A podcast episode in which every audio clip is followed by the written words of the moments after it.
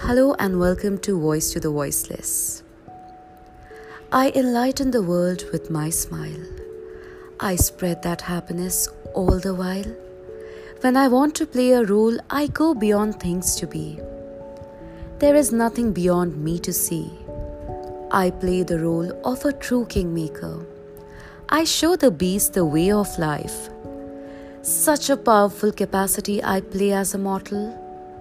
Being a woman, I am complete, complete in every aspect of life. मैं उन सभी लड़कियों को, लेडीज़ को बताना चाहती हूँ कि अगर मैं आज की बात करूँ, इस जनरेशन की बात करूँ, तो मुझे ना बहुत प्राउड फील होता है.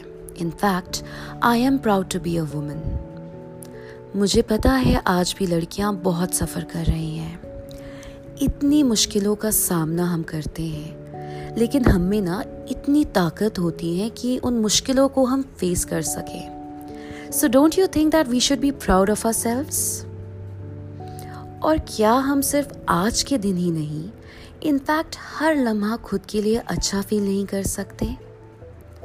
Rather than just focusing on the negativity, let's focus on the positivity.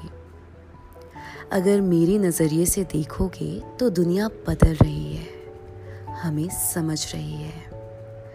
To all the women in the world, be proud.